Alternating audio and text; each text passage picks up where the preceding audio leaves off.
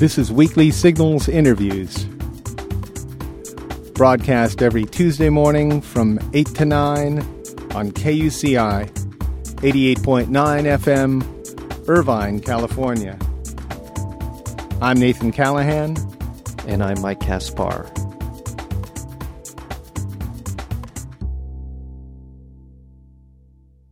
1944, the U.S. government feared the flood of returning World War II soldiers as much as it looked forward to peace. To avoid economic catastrophe, FDR, the American Legion, William Randolph Hearst, and others began crafting the Servicemen's Readjustment Act of 1944. It would be the single most transformative bill of the 20th century.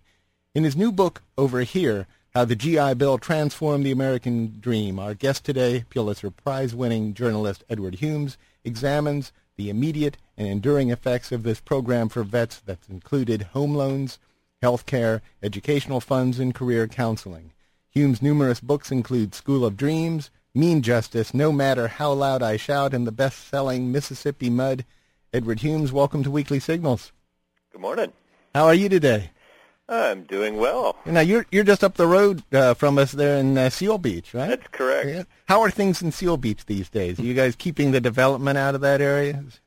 Uh, yes, actually, I uh, just uh, a couple of weeks ago had a op-ed piece in the LA Times uh-huh. about the the brewing controversy over three-story construction near the beach here in our little town of of Seal Beach. It's gotten everybody quite riled up here.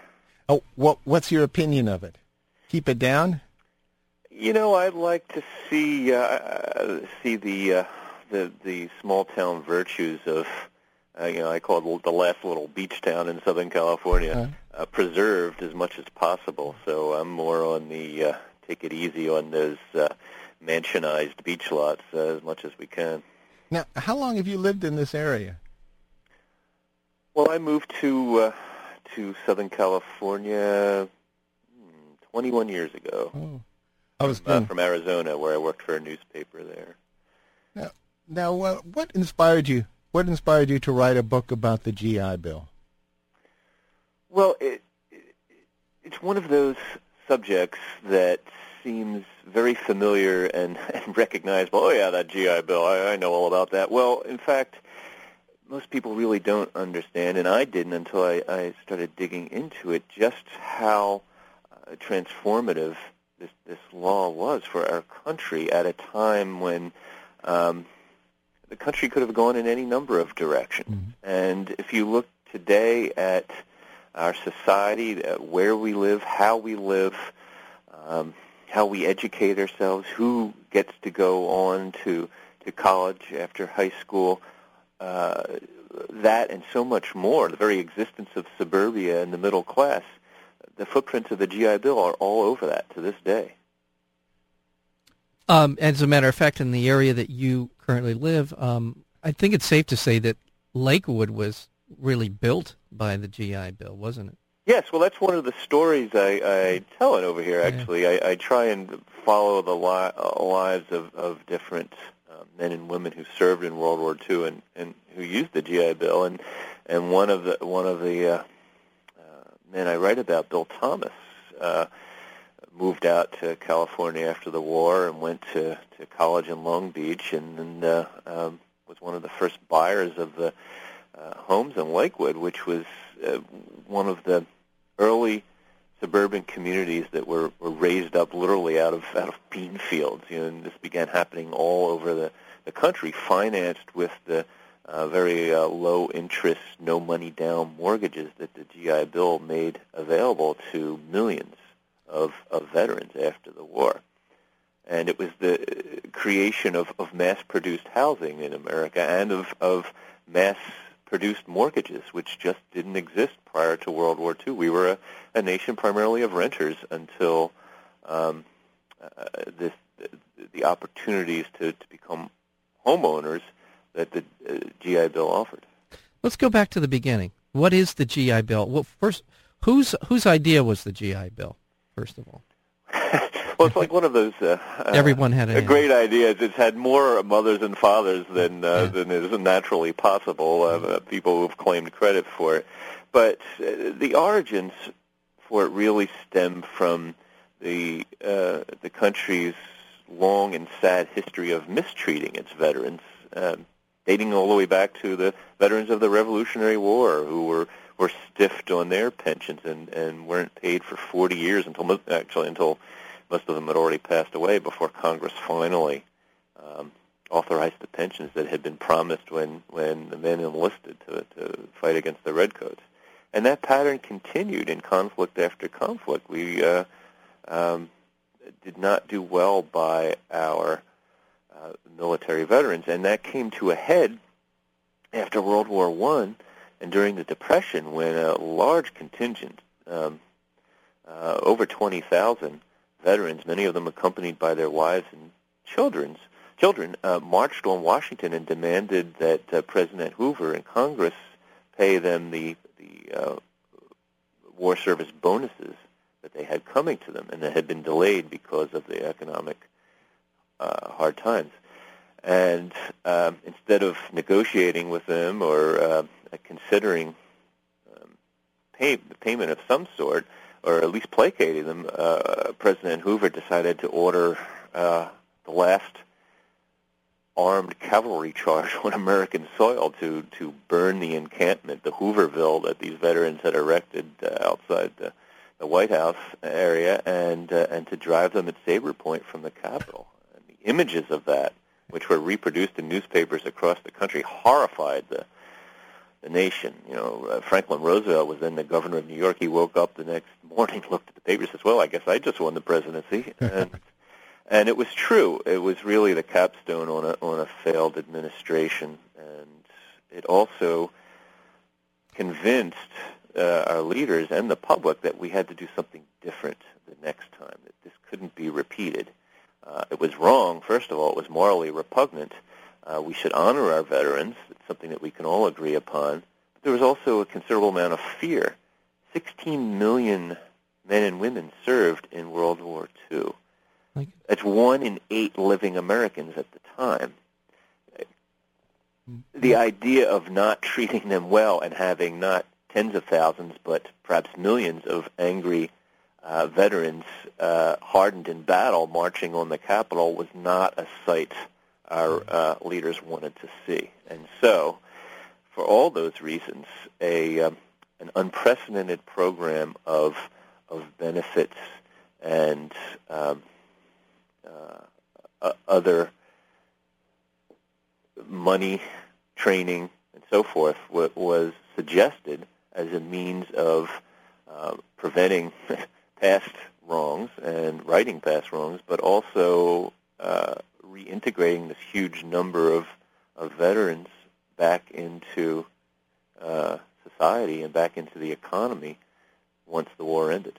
Were, the, were these uh, proposed? Was this proposal? The, it, was it at the time called the the Servicemen's Readjustment Act, or was yes? That, did it start out that way? It was well. Uh, I mean, well, I guess know, at one time there was literally hundreds of proposals in Congress, and this is during the height of World War II. This was uh, before the outcome was even known, and Roosevelt uh, had, in one of his fireside chats, promised the country that we would uh, we would not leave this till after the war, that we would begin planning to win the peace uh, before the war was over, because if we waited until it was over, it would be too late. And mm-hmm. he, he gave the very broadest outlines of what he thought those that uh, uh, Servicemen's Readjustment Act should contain.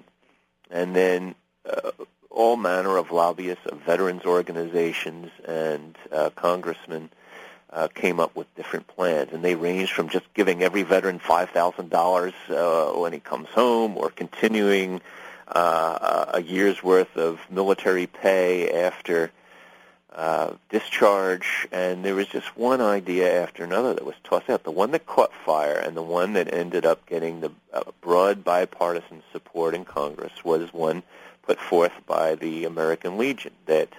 Um, followed the broad roadmap that FDR had offered, and, and but with real specifics on health care, on housing, education benefits, unemployment benefits, um, and uh, small business loans. Those were the main areas. Well, now, did, did anyone not benefit from the GI Bill? Because it, it seems like it was probably the most successful bill that was ever passed in history as far as this country goes. You have a list of, of people that, you know, just personalities we know uh, that have benefited from it. Is, is there a case to, uh, to be made that it, it didn't benefit a certain group of Americans? yes. Well, look, I think what the plus side of the GI Bill, and it really was in, ter- in terms of its reach and impact and, and positive force in American society, it's yeah. it's really one of the handful of five or six pieces of legislation that uh, the country has adopted since its founding that uh, has uh, been critical to making America what it is. And and that's a for better or worse kind of thing. You can look at, well, the GI Bill is principally responsible for creating suburbia. Some of us think that's a good yeah. thing, some of us not. Um, so, and so in that way, it, it cuts in several directions. But yes, you, you can look at the GI Bill and say, well, you know, it provided the education for 14 Nobel Prize winners, for uh, 200 38,000 teachers, for 450,000 engineers, for uh, uh, yeah. 67,000 doctors, for uh, 91,000 researchers in, in the sciences. And these are the people who went on to uh, pioneer all the medical breakthroughs that we uh, have benefited from since World War II uh, who uh, created the technologies of destruction that uh, we had in place during the Cold War, who uh, taught our children in all the schools that had to be built in suburbia, and so forth. So the, the many positive effects are, are, are almost incalculable. The preponderance of good that came out of this far outweighs, in at least what I know of the GI Bill, far outweigh anything that would have been uh, that could be called negative. It, well, it really it solidified. Didn't it really? one area, and I wanted to answer yeah, that question yeah, because yeah. it's not all perfect. Where it fell down is in not fulfilling its promise to women and to uh, minorities. I was going to ask, particularly African Americans. Now, this was ten years before um, the, the, the civil rights uh, movement really took off. Ten years before Rosa Parks, we have this legislation in place. The war's over and on paper, it is the first explicitly colorblind piece of social welfare legislation uh, ever. Mm-hmm. And in fact, it had been championed, uh, a war service, volunteering for war service, had been championed by the Urban League and by other um, black organizations in America uh, as a way of jump-starting the civil rights movement in America because it was thought – all right, we're fighting fascism abroad, and then we're going to come home and we're going to end segregation and racism at home, and the GI Bill is going to be the vehicle for that. And on paper, it really should have been. But what happened is, in order to um, get it through Congress and to win the support of the uh, the, the, the block of Southern Democrats who uh, did not want to see the Jim Crow laws and and and mandated segregation end, um, certain concessions eventually were made that, and these, it was a kind of a poison pill, and the uh, GI Bill benefits um, were set up in such a way so they had to be administered locally by locally appointed veterans officials rather than having uh, the benefits be doled out from Washington. And the effect of that was that in parts of the country where uh, uh, segregation was the was the way of life and the law of the land, uh, black veterans were denied the benefits that they were legally entitled to. So apparently there weren't any um, mediating um, clauses in the, they couldn't take their case to, to a higher authority. This is no, it, it, was really set up, and and you know the the world was a different place yeah. at that time, and uh, the, the so it, it's one of the shameful legacies of of the GI Bill that the most life-changing benefits that it offered, home ownership and college education, were not um, as available to to black veterans mm. and, and, to some extent to women veterans uh, as they were to to uh, white veterans. That's that's where where it failed to accomplish what it could have and should have accomplished. We're speaking with Edward Humes. The book is over here, and yeah, I was just wondering the what. I guess where I'm really going with this question is, why don't we see this today?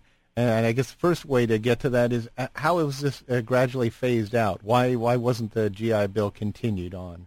Well, we do have a GI Bill. Now. But, but there's been one uh, uh, version of it or another in effect continuously since World War II. It, but, it's it's changed over time. That's I think that's what to, I'm driving at there. I'm sorry, but what, consider the imagine telling, and this is what happened when when World War II ended. Imagine telling an entire generation it could have a free college education anywhere. Mm-hmm. Uh, University of California, Harvard, the Sorbonne, anywhere that would accept you, courtesy of Uncle Sam. Free ride, tuition, mm-hmm. books, a stipend to live off of, and then when you get out, you have government-backed home loans, no money down. It's cheaper to buy a home than to rent an apartment and at this year in this era with the GI Bill. And then there's business loans, job training, farm loans, all of it free for an, basically an entire generation of Americans. It really, it really. Can you imagine a politician proposing that today? well, I, I, well, they'd be laughed out of town. But it was a matter of course at the time. Nobody even questioned that this wasn't an appropriate activity for government to do. That's how far we've come. Right. Uh, when when you polled Americans back then, and right up until through the through the Kennedy years, and asked them, "What do you think of our government?" They would tell you more often than not, "It will do the right thing." That is not the answer that you get in polls today, and consequently, people aren't looking for these kinds of transformative.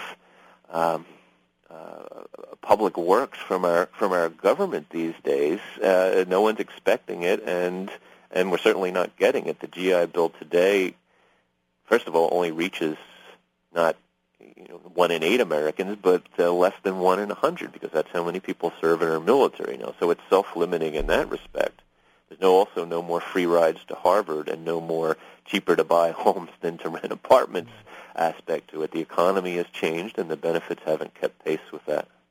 It, it really expanded the, the, the middle class, solidified the middle class, and also became a vehicle by which people could better themselves in terms of class. They that and that was, I guess, the great the great virtue of it was what it it, it moved those millions of people up the ladder economically and was and then allowed them the opportunity to provide an educational opportunity for their children. It really made it so that people could provide for their children and beyond, didn't it? Oh, oh, absolutely. Well, it's so fascinating too because the, uh, take the college benefit. This, the, I, I think that is the one that had yeah. uh, perhaps the most lasting effect on uh, America no one expected the GIs to return and go in large numbers to college. Maybe a couple hundred thousand at most were expected take advantage of this benefit. You know, no NAMBY can't Bambi college for our our fighting men and women. You know, they, mm-hmm. but and and really that expectation, that low expectation, is what allowed it to to be uh, passed into law. Because the college presidents of the era um, from uh, from the president of Harvard and, and the University of Chicago on down were up in arms over this idea. Um, uh, President Hutchins of the University of Chicago, a very progressive force in education at the time, uh, was very down on this idea of the GI Bill education. And he said it's going to turn our campuses into hobo jungles. That was his wow. term for what the GI Bill. And disaster and catastrophe was predicted. And the Congress said, don't worry about it. Nobody's going to do this anyway. You know, who wants to go to college? It wasn't then on the radar screen for a majority of Americans. It was an elite bastion. And, and it was also not considered a very lucrative career path uh, to take. to know, spend all that time in, in school. Exactly. Yeah. You, uh, you got to remember, in that era, most adults didn't even have a high school diploma in right. America. Right. Then to everyone's astonishment, not, it's not a couple hundred thousand, but it's seven million veterans take advantage of the education benefits. We have over two million going to four-year colleges, another five million going to vocational and technical training programs. This blew everyone away. Uh, the, the consequences of that were, first of all, the the the the, the, the college presidents who predicted the uh, doom to higher education in America had to eat their words because the veterans proved to be the most successful students of their era. Secondly, it changed the idea of uh, of what you know, used to be called college material right. was considered to be in America. Uh, there was a realization that many more uh, people from men, much more diverse backgrounds could benefit and should benefit from a college education. And, and that in turn created an entire professional class in America that didn't even exist before. And, and also along with it, an expectation for people, for the children of the people. Exactly, because if there's one truism of America, at least until until now, unfortunately, polls are showing we don't hold it as a truism anymore, but it, it always had been, uh, the next generation will do better than yeah. than the previous one. And so if these GIs were going to college, in large numbers. Of course, their children had to have that opportunity, and and so the expectation was born, uh, uh, leading to where we are now, where where uh, college is something aspired to by a majority of our young people, and it's it's really considered a virtual entitlement for a huge segment of our population. And w- when we don't do these kinds of, at least when we don't invest in veterans the way that we did with the GI Bill, we see the consequences of what happened to the vets of Vietnam and even the first Gulf War, we're seeing a lot more crime and a lot a lot of social ills that, that we didn't have to deal with as much after World War II. Well, uh, well, absolutely, and and it, it's uh, another effect is that the the, the involvement of, of of the government and of the monies it made available for housing and for college yeah. education basically subsidized housing and, and college education for the whole population. Right. It brought the cost of it down. Right. It made it affordable. You know, mortgages were out of reach of 85 to 90 percent of the U.S. population prior to World War II. It was well, very expensive, yeah. and and suddenly, hey, these deals were available for everyone, not just veterans. We, we've been speaking with Edward Humes. The book is over here, um, How the GI Bill Transformed the American Dream. I have one last question for you. If people knew more about the benefits of the GI Bill, do you think we could get another sort of re- re-energized GI Bill out of a, out of a Democratic Congress with all the vets that are coming back?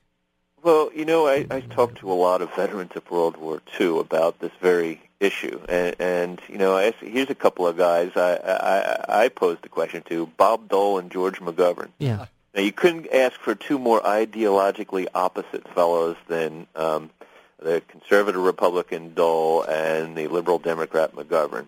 Both of them were World War II veterans. Both of them were heroes.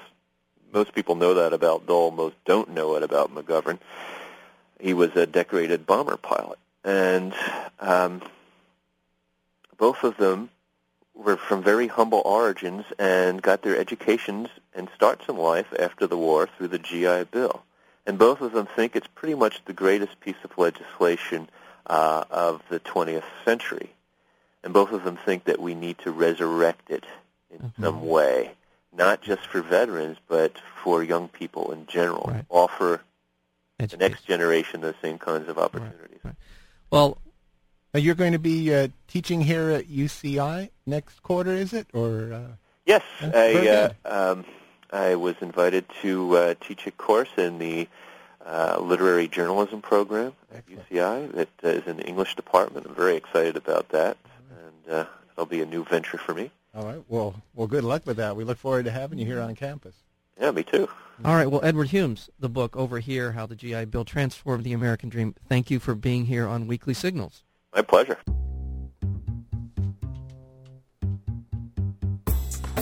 To learn more about Weekly Signals interviews, including upcoming guests, or to download the podcast, visit our website at weeklysignals.com. And be sure to visit nathancallahan.com for daily readings and feature articles. Until next week, I'm Nathan Callahan.